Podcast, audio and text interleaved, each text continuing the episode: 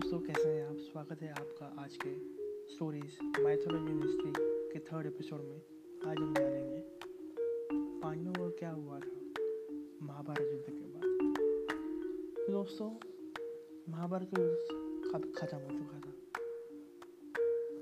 पांडवों ने अपने ही सगे संबंधी भाई इन सबको मार दिया था। माता गांधारी ने श्री कृष्ण को श्राप दे दे दिया था और श्री कृष्ण ने भगवान श्री श्राप के चलते अपने सारे कुल का नाश कर दिया था और वो स्वयं भी इस दुनिया से जा चुके थे। धीरे धीरे उस श्राप का असर पूरे आर्यवर्त पर पड़ने लगा।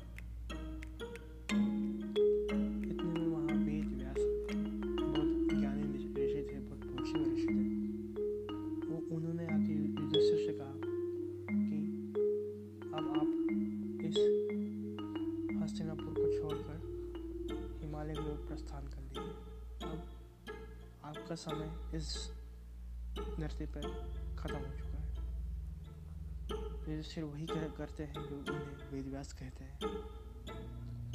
वो अपने पोते अभिमन्यु के पुत्र परीक्षित को राजा बनाकर हस्तिनापुर से वो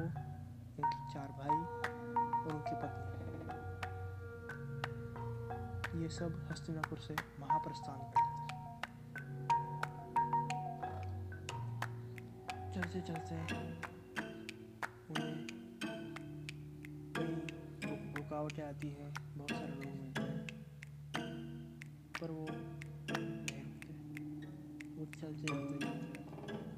उन्हें रास्ते में वेद व्यास फिर से मिलते हैं। उन्हें कहते हैं कि आप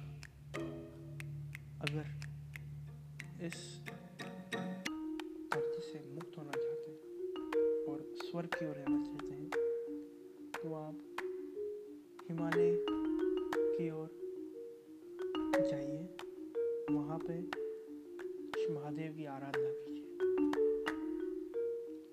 पांडव वही करते हैं।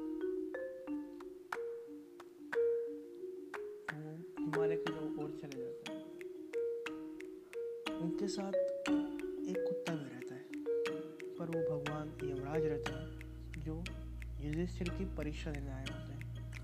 ये आप देखेंगे आगे कैसे। जैसे जैसे पांडव चढ़ते रहते चढ़ते रहते, उन्हें वहाँ पर पहुँच के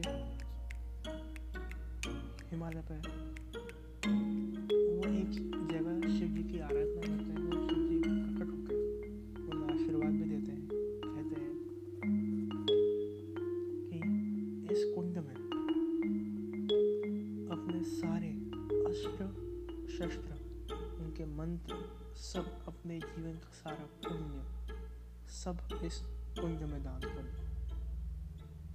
रखिएगा सब दान करना था।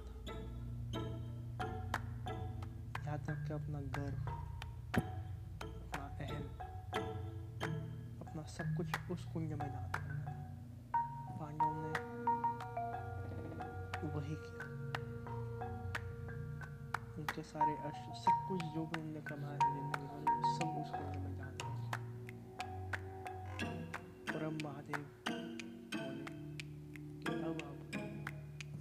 आगे बढ़िए। इस बीच जिससे कहते हैं जहाँ पे हमने हमारे सस सब कुछ दान किया था। आज से इस जगह केदारनाथ कहा जाएगा। इसलिए कहते हैं, केदारनाथ जो भी जाता है, वो पवित्र होकर आता है। क्योंकि वहाँ पे वो अपना सब कुछ दान कर देता है।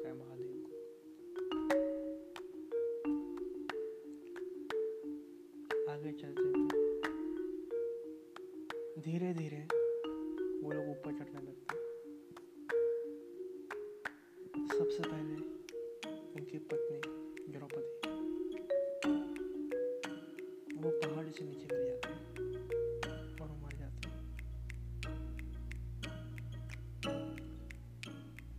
उसके बाद सहदेव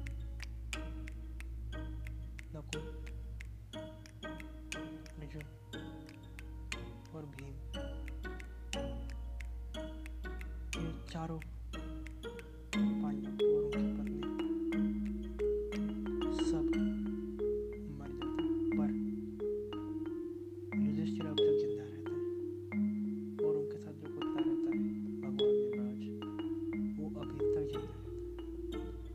युधिष्ठिर अकेले ही बच जा बच जाते हैं और वो स्वर्ग के द्वार की ओर पहुँच जाता है वहाँ पहुँचने के बाद उन्हें इंद्रदेव स्वयं लेने आते हैं। वो बोलते हैं कि, चलो, स्वर्ग का रास्ता अब आपके लिए खुला है। पर जाने से पहले उस भगवान इंद्र को बोलते हैं, मेरे साथ ये कुत्ता भी चलेगा। भगवान इंद्र मना करते बोलते हैं कि ये कुकुर, कुत्ते कुकुर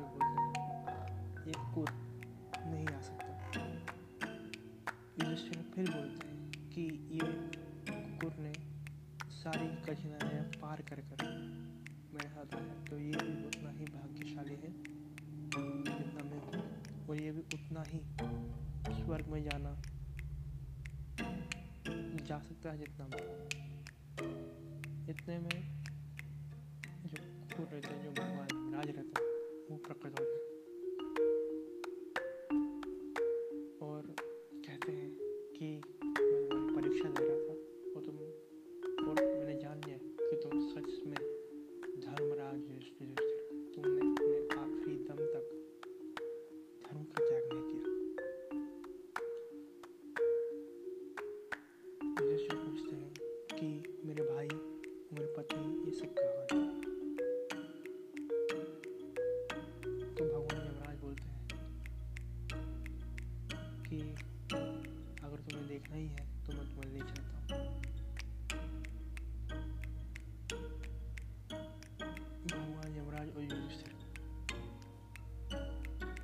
लोक में पूछते हैं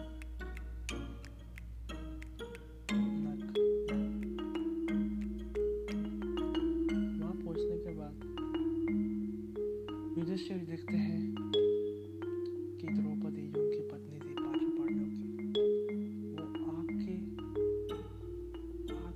आग से जलते हुए लोहे पे खड़ी है पूछते हैं उनको भगवान ऐसा क्यों द्रौपदी क्यों उसके साथ तो अन्याय हुआ था। भगवान यमराज बोलते हैं कि द्रौपदी अपने उन्हीं कटु शब्दों का असर झेल रही है। फिर वो देखते हैं किसी आदमी के मुँह में ज़बरदस्ती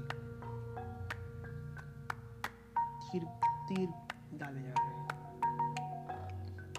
भगवान वो पूछते हैं, भगवान से भगवान जवाब देते हैं ये अर्जुन है एक लव्य की और जितने भी इसने पाप किए थे बाड़ों के रूप में, वो आज इसके में रहे उसके बाद वो भीम को देखते हैं। भीम के पैर तोड़े जा रहे थे। युधिष्ठिर पूछते हैं, ऐसा क्यों?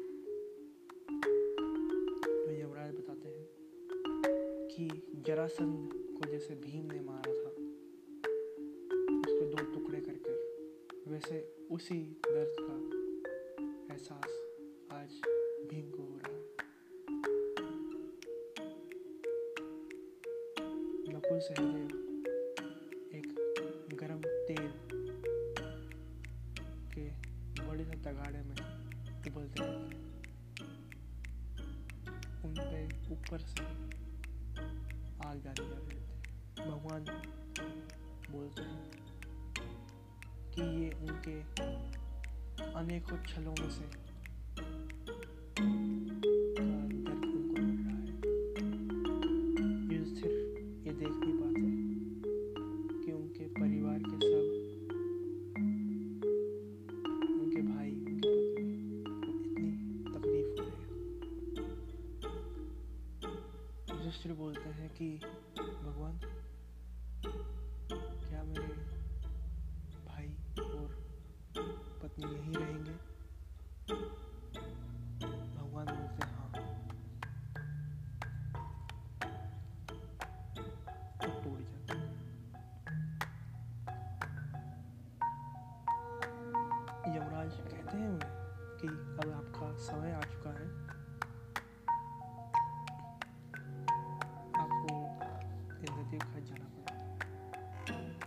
पर युधिष्ठिर मना कर देते हैं, बोलते हैं कि जहाँ पर मेरे भाई बहन नहीं जहाँ मेरी पत्नी नहीं है, जहाँ मेरे भाई भाई नहीं है, मैं वहाँ नहीं जाऊँगा।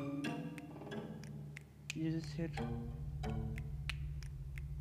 बोलते हैं कि अगर मैं रहूँगा तो यही रहूँगा नहीं तो नहीं रहूँगा ये ये एक परीक्षा के तौर पर सब प्रकट होते हैं कि युधिष्ठिर ने अपनी ज़िंदगी में सिर्फ़ एक ही बार असत्य कहा था। अश्वत्थावा नरोवा, हतो, कुंजरोवा। उन्हीं का सिर्फ़ एक ही झूठ था उनकी पूरी ज़िंदगी में। दिन सिर्फ़ उन्हें नर्क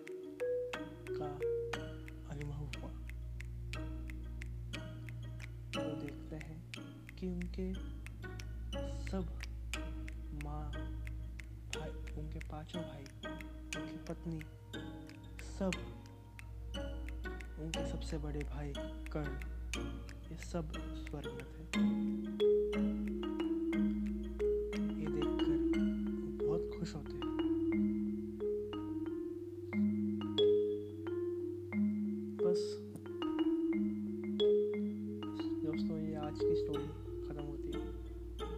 उसके बाद कलयुग का आरंभ हो, हो गया था। चलिए आपकी आपसे विदा लेता हूँ। मिलते हैं नेक्स्ट स्टोरीज में